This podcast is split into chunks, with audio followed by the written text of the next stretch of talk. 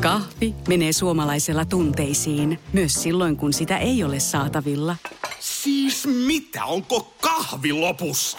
Nyt mulla menee kyllä kuppinurin. Ai vitsi, että mua ottaa pannuun.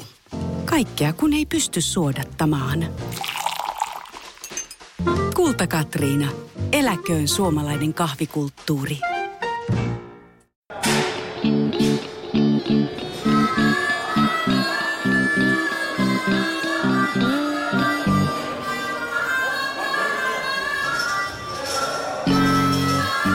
Jete Ollinen ja Rosvo Radio.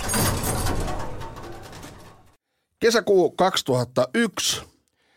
Nuori mies menee Sörnäisten McDonaldsille, josta lähtee käyntiin tapahtumaketju, jonka seurauksena kyseinen nuori mies saa tuomion elinkautinen murhasta. Tervetuloa Pedro Avila. Kiitoksia. Sä olet oikeastaan voi sanoa, että Espoon poikia, vaikka synnyit kyllä Oulun kylässä, mutta nuoruus meni Espoon kirassa ja oot pallon pomputtaja, todella lahjakas jalkapalloilija, mutta sitten ilmeisesti ihan sitä kirkkainta tähteä ei tullut, eli rahakasta ammattisopimusta. Joo, no kyllähän se oli aina kaverikirja se ammattilaisjalkapalloilija haaveammatiksi kirjoitteli silloin, mutta ja mulla se kesti siihen. Meillä on nyt viimeinen kausi oli 94, kun mä pelasin kokonaan silloin mä olin vielä 23. Ja sitten 95 pelasin talvelle Fimpassa jonkun Suomen kapin matsi, mutta kesällä mä sitten loppupeleissä lopetin. Eli mä olin silloin 19-vuotias klassinen aika oikeastaan siinä vaiheessa, kun aika iso määrä lahjakkaita ihmisiä sitten lopettaa syystä tai toisesta, että mulla siinä sitten mulla sitten siinä tuli varmasti sellainen, että mä olin varmaan treenannut itteni jo ylikuntoa useamman vuoden ja sitten alko, sit se alkoi vaikuttaa jo niin kuin vähän fiilispohjalla ja sitten siitä ne sopiva pikkunuoren miehen ego otti itteensä Ruotsista, kun tuli Jungskiilestä testileiriltä ja tota, mulla olisi ihan hyvin ollut niin kuin saumat siihen. Mä olin ihan huippukunnossa, että, tota, että mä olisin voinut jatkaa sen yhden vuoden jossain divarista jossain ja tota, sitten seuraavana vuonna uudestaan lähtee, mutta mulle se oli, eikö ole niin kova kolaus siinä vaiheessa ja muutenkin oli jonkin verran jo henkisesti kypsä, niin, tota, niin, niin lopetin siinä. Oli jotain polvien kanssa – häikkää, mutta se ei ole kyllä mikään todellinen syy. Mutta siinä sitten, kun päätit lopettaa fudisuran, niin, niin tota, vähän niin kuin korvaavaksi tuli sitten, tuli sitten huono elämä. Eli treenaaminen loppui ja, ja siinä tuli sitten kaikenlaista muuta hölmöä kaveriksi. Eli, eli ilmeisesti kyllä, kyllä. alkoholia ja, ja tota, muita piristäviä tuotteita? No joo, se oli sellaista viikonloppuna siihen aikaan 90-luvun loppupuolella, jotka on asunut Helsingissä, niin tota, siinä tuli sitten viikonloppuisin noin soodat ja kermat ja sen tyyppiset sitten ää, tutustuttua – ja tota, tosin siinä vaiheessa vielä vedin joka päivä. Mä olin aerobik-opettaja. Siihen se okay. vielä titteli lisäksi, että tässä on kaikenlaista se elämässä ehtinyt tehdä. Mähän tein sitä ammatikseni useamman vuoden muun muassa noissa keskustan kaikissa saleissa. Siitä huolimatta viikonloppuisin silloin tällöin tutustuin näihin niin sanottuihin, mitä jengi käyttää niin sanotusti viidepäihteenä. Ja nämä jutut, että mm, – että mikä sai mut sitten lähtemään tuohon hommaan, niin sitä, siihen mulla oli se, että mähän olin hyvästä työpaikasta, nelosena mulla oli ryhmäpäällikön paikka myyntialalla ja tota, sitten sit, sit mulla tuli keskivaikea mahdistus masennusdiagnoosiksi. Mä olin puoli vuotta ollut tota, sairaslomalla ja sitten tota, Pasilan poliisivankilassa sitten se eroanomuksen kirjoitin käytännössä mutsi delegoi sen eteenpäin. Ja tota, ja, ja se puoli vuotta mulla oli sellainen, että sit mulla niin karkas niin sanotusti kuitenkin se tietyn tavalla mopokäsistä, että ää, mä aloin lääkitä sitä pahaa oloa, niin sitten alkoi tulee just nimenomaan se, että alat viettää liian monta iltaa hu, nimenomaan huonossa seurassa kapakoissa. Ja sitä kautta sitten aloin viettää myös tämä yhteen sankari, jota mä pidin sitten ystävänä ja väärä kiitollisuuden – velkasit tällaiselle tyypille, josta, jolta oli jotain poltettavaa joskus ostanut ja saanut pudiaa muutama yön sen luona, niin tota, nämä oli kaikki sellainen, sellainen sotku, joka johti siihen sitten. Siitä tullaan tähän kesäkuun kohtalokkaaseen päivään. Vuosi oli siis 2001. Ja, ja teitte tällit Sörkä McDonaldsille ja siitä piti lähteä tällaiselle rahanhakureissulle tai käydä hakemassa velat pois. Ja Kyllä. siinä sitten voi sanoa, että lähti todella se mopokeulimaan. Mitä siinä oikein tapahtui? Siinä oli just tämä ollut, että pari päivää ennen tätä hommaa, niin tämä keikan tilaaja, se mun niin sanottu frendi, kun se soitti, että nyt tulee, ja mä luulin tapaavani häntä, kun mä tiesin, että se oli dope-dealeri useamman vuoden ajan, että mä tiesin, että silloin tällaista velkaa ollut. Ja sitten tota, kun mä menen sinne paikalle, Kurvin McDonald'siin, niin tota, siellähän istuu, äh, ei kyllä välkyyn lamppu, jota mä en niin kuin todellakaan ollut tun, tuntenut, että mä olin nähnyt sen tyyliin yhden kerran haran seurasta tai jotain. Sitten se iskee mulle tota, jonkun muovikassi ja sitten kun mä katson sen muovikassin sisällön, niin vittu siellä on jotain vaaleapunainen niin kuin noitahattu, hara on antanut mulle na- naamioitusvälineekseen, ei mitään hanskoja, ei mitään. Ja siinähän mä sen, siinä vaiheessa, jos mä olisin ollut vähänkään niin kuin valot päällä, niin mun olisi pitänyt sanoa ei. Mutta siinä vaiheessa mulla oli vielä joku tällainen velvollisuuden tunne haraa kohtaan, joka oli kusettanut sen Että tilanteen. mennään hoitaa homma niin, pois. Niin, niin että mulla oli siinä niin, että tota, se on niin kuin varmaan mun virheistä elämässä niin se suurin virhe. Että mun olisi siinä vaiheessa pitänyt niin kuin, ja vitut ja niin kuin, lähteä tilanteessa pois, kun eihän tämä niin kuin, alkuspeksitkään ole se, mitä ollaan puhuttu. Okei, no sä huomasit tuossa kohtaa, että nyt selvästi ollaan menossa tekemään jotain muuta, mistä alun perin puhuttiin. Mm. Ja kuten sanoit, niin et ymmärtänyt siinä kohtaa pyör- pyörähtää ympäri ja Mm. kävellä ulos ovesta. Mm. Te painelitte kumpulaan, siellä on mm. 18-vuotias nuori mies, joka oli velkaa summan X ja sitä mm. lähditte nyt sitten häneltä mm. kovistelemaan. Mitä siinä sitten tapahtuu? Tuli sieltä kurvista, tuli sinne auto, autolla kämpille, mentiin kämppään, vittu se oli niin läävä kämppä, ihan niin kuin ovet rikki, muun muassa kylpyhuoneen ovi oli niin rikki, ettei sitä saanut kiinni, että siinä oli koko ajan se näkyvyys. Siellä sitten se, mulla oli, roolipää, mä olin eka kertaa siinä tilanteessa, mäkin ollaan, että mitä mun täytyy tehdä tässä niin tyylileffat ja TV-sarjat pohjana. Niin tota, ää, mä potkasin sitä polvitaipeeseen, sitten se niin kuin on ö, tipat, niin kuin, että se menee siinä sohvalle käytännössä istuma-asentoon. Ja, ää, pari kertaa nakkaan sitä nyrkillä, nenästä alkaa tulla verta. Sitten se tilanne oli sitä, että siinä, niin kuin, sit se antuna al- alkaa huutaa mun veloista ja mä oon niin kuin tietenkin siinä vaiheessa, että mit, missä vitusta nyt mennään. Sitten siinä tuli, että tämä Uuri, se yritti nyt sitten hankkia sitä rahaa, Hantune iski sille puhelimen käteen ja tota, sitten niiden puheluiden aikana, mitä mä tein siinä, niin siinä oli, siinä asunnossa oli harjanvarsi, ihan tällainen perus harjanvarsi, niin, niin, niin niiden puhelujen aikana mä näpäytin sitä mm, noihin niin kuin käsivarsiin ja jalkavarsiin silleen nakutin, että niin kuin kipu tuntuu ja se niin ilmenee siellä toisissakin puolissa tyyliin rooliini mukaisesti yritin vetää se, että toinen tajuu, että nyt on, niin kuin kannattaisi alkaa hoitaa niitä rahoja.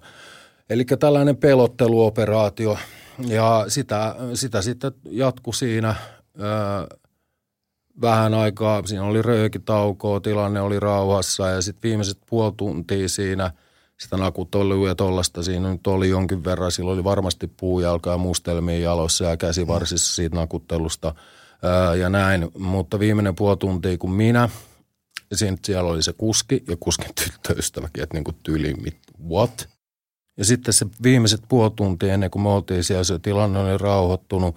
Se Mika Vainio, se tuleva henkirikoksen uhri, oli siellä, okei, nenä vuosia, varmasti oli puujalka niin kuin nilkuttaa ja kädet oli hellänä ja näin. Ei oikeastaan tapahtunut mitään, mutta viimeinen juttu, mitä tapahtui, oli se, että Niko pyysi mua, niin kuin, että mä vet- vetäisin jollain käden läpi sitä jollain veitsellä, mihin mä en suostunut. Sitten mä vedin yhdellä liikkeellä vasemmasta mm, kädestä, mursin käytännössä nämä kolme sorminiveltä. Etu, keski ja nimetön. Ja, ja se oli se viimeinen juttu, mitä mä le, le, siellä tapahtuu oikeastaan sen puolen tunnin aikana. Sen jälkeen tämä tuleva henkirikoksen nuuri, se tota, päästä vessaan, käveli sinne vessaan, nilkut horjahti matkalla, mutta meni itse vessaan. Jäi sinne istumassa asennossa. Niin kuin mä alussa jo sanoin, se vessaovi oli niin rikki, että se oli koko aika auki, sitä ei saanut kiinni. Ja tämän minä, ja kun tämä kuski, ja tämä kuskin kimofrendi lähti sieltä paikalta pois kello 1.49. Televalvonta, seuranta, kaikki, silminnäkijäraportit, kaikki on kiistattomia. 1.49 mä lähdin paikalta pois. Tämä uhri käveli, puhuu, vaatteet päällä siinä vaiheessa, hiukset kuivat. Tunti mun lähdön jälkeen, tämä on poliisin pöytäkirjassa, sinne tulee neljän velanperintäporukka. Kaksi näistä on tota, pöytäkirjoissa – ja sen jälkeen nämä kaksi sanoi, että nämä on mennyt niin kuin, röökitauolle, sanoen vain kymmenen minuuttia, röökit vetänyt ja sitten ne ei tiedä, mitä se Hantunen ja nämä kaksi velanperijää ja se tuleva henkirikoksen uhri on tehnyt siellä sen jälkeen. Tämä on tapahtunut tunti mun lähdön jälkeen. No okei, ne lähtee, nämä kaksi on pöytäkirjoissa ja sanoi, että ne ei niin kuin pöytäkirjan mukaan tuntenut näitä kahta muuta. Fakta on se, mitä mikään selitys ei pysty niin kuin poistamaan. Miten poliisit voi jättää henkirikosasiassa kaksi viimeistä paikalla ollutta, kun näyttää toinen taas todisti, että se hengitti vielä siinä vaiheessa, kun se oli paikalla. Sitten Öö, poliisit jätti esitutkintamateriaalista, eli se tarkoittaa sitä, että ei ollut käräjäoikeudessa meillä käytössä, eikä myöskään hovioikeudessa, mistä nyt porukka voi sitä syyttää loppupuheenvuoroa tilata mun tuomiolauselmana, niin. joka tota, kaksi tuomaria kolmesta kirjoitti. Mulla ei ollut sitä dokumenttia käytössä silloinkaan. Poliisit, poliisit unohti pelastusmiehistön raportin meiltä puolustukselta ja koko tutkintamateriaalista. Nyt yhdistettynä oikeuslääkärin välittömään kuolin syyhyn, jota nyt niin kuin spekuloidaan julkisuudessa – Välitön kuolinsyy oikeuslääkärin omasta raportista. Klassinen hukkuminen kautta hukkuminen. Sen jälkeen lähtee lautumat. Ensimmäiset kuolinmerkit. Tämä on niin kuin yksinkertainen matemaattinen tehtävä. Mä lähdin siis 1.49 paikalta pois kahden tyypin kanssa. Todistetusti pelastusmiestön raportti, joka salattiin meiltä tai unohdettiin tai whatever. Siinä on, kaksi, tai siinä on ratkaiseva juttu elvytys, jota tehtiin noin 10 minuuttia, lopetettiin. Siis mä lähdin 1.49 pois. Lopetettiin 3.25. Yli puolitoista tuntia mun lähdön jälkeen. Ja sitten siihen kirjattiin kaksi sanaa. Ei lautumia. Tästä jokainen voi googlaa Wikipediasta, kuinka nopeasti lautumat tulee. Muistaakseni jotain 20-30 minuutin väliin. Me päästään vaikka se olisi vähän pidempikin aika, me päästään about kolme aikaa. Niin. Ja me päästään just siihen aikaan, kun ne neljä velanperintäporukka on ollut siellä, jota poliisi ei ole kiinnostanut tietää edes mitä, ketä ne on. Mun, lähdö, mun aikana kaikki todistaa, että pahin mitä tapahtui oli, kun mä väisin kolme sorminiveltä mursin. Mitä uhrilla on löydettäessä? Molemmat kädet oli Molemmat kädet murrin. Mitä näitä asioita ei ole tota, niin kuin, öö, tutkittu – Mun tuomiolauselmassa lukee, että mä olisin fyysisesti tämän Hantusen kanssa pistänyt tämän päätä johonkin saaviin. Tässä on tämä koko jutun ydin. Tällaista ei ole tapahtunut. Mulla on todisteet siitä. Jos ihmisen tuomiolauselmassa kirjataan, että ihminen on työntänyt päätä saaviin, sillä tavalla naulataan se siihen välittömään kuolinsyyhyn mukaan. Mulla on kaikki todisteet, että näin ei ole tapahtunut. Yksikään viranomainen ei pysty näyttämään yli 16 vuoden jälkeen sitä kohtaa kaikesta materiaalista, mikä edes vihjaisi siihen, että mä olen, mä olen hukuttanut. Ja sitä kutsutaan hatusta heitetyksi tuomioksi alan ää, niin kuin slangilla. Tuo on täysin hatusta heitetty tuomio. Ei ne voi väittää ää, niin kuin niin, niin jonkun olisi pitänyt sanoa, jonkun olisi pitänyt epäillä sitä, niin täytyisi olla joku näyttö siitä päinvastoin. Oikeuslääkäri niittaa plus pelastusmiehistön raportti yhdistettynä niittaa sen, että se Liisa Ihmemaassa story, minkä se ho- syyttää hovissa heitti loppupuheenvuorona, se ei kestä yhtäkään kysymystä – näin ei ole tapahtunut. Onko oikein, että tämä kirjataan kuitenkin tuomioon, mistä ihminen astuu, e- istuu elinkautensa? Elinkautinen. Sä istuit yhteensä 14 vuotta. 13 vuotta, 7 kuukautta ja noin viisi päivää, vaikka kuka niitä laskee ihan tarkalleen. Millä ihmeellä sä pidit pään kasassa? No, nyt se kaksi ja puoli vuotta, niin oli todella diippejä vesi mulle. Siis sille mä pidin, mulla oli se rooli päällä, mä katsoin, että miten mun kuuluu, oletin, että mun kuuluu niin kuin tässä niin kuin sosiaalisessa ympäristössä käyttäytyy, treenasin, nostin punttia, olin kovas kondiksessa, mutta mun sisäinen maailma, juman kautta se huuto varmaan kuuluu niin kuin universumien päähän. Mulla meni, mulla meni ton prosessin aikana, sen ekan ja kahden puolen vuoden aikana, siis käytännössä ihan tomuiksi itteni. Että mulla meni usko itse, mä, mulla meni, niin kuin, menikö tomuiksi kaikki, mihin mä uskoin. Mulla oli joku vaan sellainen pieni, että niin kuin, vaan joku ehkä, ehkä sellainen tuikku jossain sydämessä, joka ei täysin vielä sammunut tai jotain. Ja sitten mulla kävi ihan hemmetinmoinen niin kuin munkki sörkässä, että mä olin niin myrkkyä, vihaa ja kaikkea täynnä.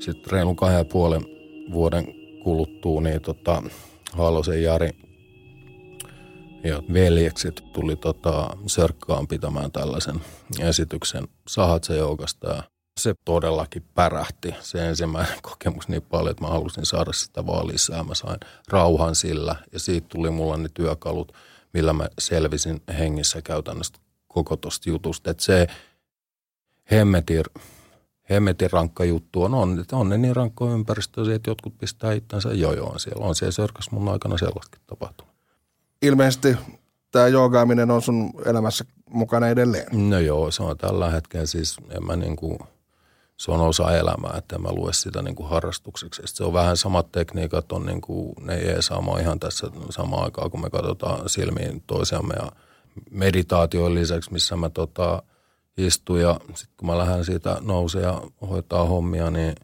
mä näen lähinnä sen, että elämä on yksi pitkä meditaatio ja – onneksi mulla on jotkut työkalut, että mä tänä päivänä pystyn vähän navigoimaan niissä paremmissa tuulissa.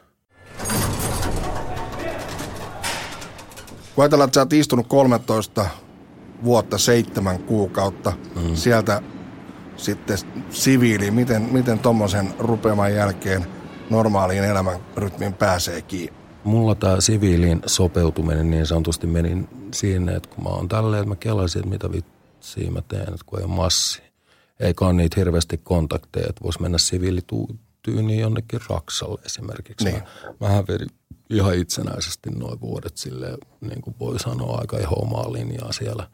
Niin, niin, niin tota, sitten mun tuli yhtäkkiä mieleen, että Suomessa on starttiraha.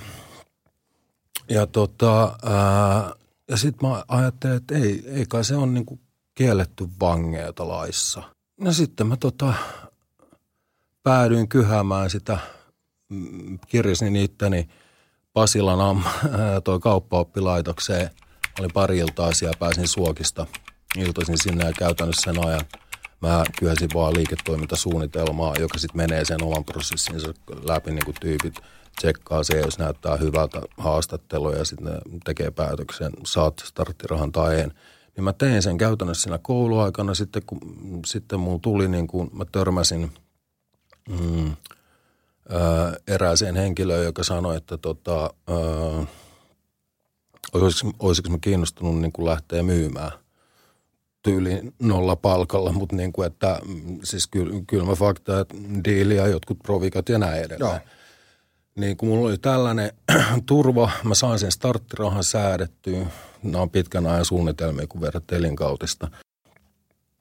Ja sitten kun mä olin istunut kaikki ne vuodet niin, kuin niin siististi kuin voi olla, mä saan var- vankiviranomaisilta sen luvan, siviilityölupaan, ja sen jälkeen mä pääsen maanantaista perjantaihin, mä, pää- mä pääsin tota, ää, käytännössä olemaan saarelta Helsingin keskustassa. Ää, mun työtehtävä kuulu, ää, mä kontaktoin Suomen ylintä johtoon, niissä oli myöskin pörssiyhtiöitä, ja tota, mä teen myöskin diilejä Öö, mä olin vaihtanut nimekseni siinä vaiheessa PP Montero virallisesti, koska jos kuka tahansa toimari, viestintäjohtaja tai markkinointijohtaja pistää Googleen Ben Roavilan nimen, niin mä en nyt halunnut, että ne, ne niin kuin speksit ekaa tapaamiseen on se. Mä tapasin niitä, elin just ja just pystyin maksaa työhuoneeni vuokran ja, ja ylläpitovuokran suokkiin.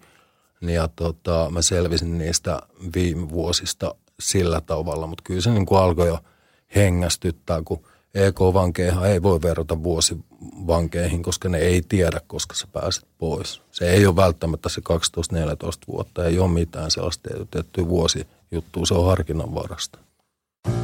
Kahvi on suomalaiselle myös valuuttaa. No mites, paljonko sä tosta peräkärrystä haluat? No, jos nyt yhden kahvipaketin annat. Yhdessämme omaisuuttamme kahvia vastaan osoitamme hyvää makua ja pelisilmää. Kulta Katriina. Eläköön suomalainen kahvikulttuuri.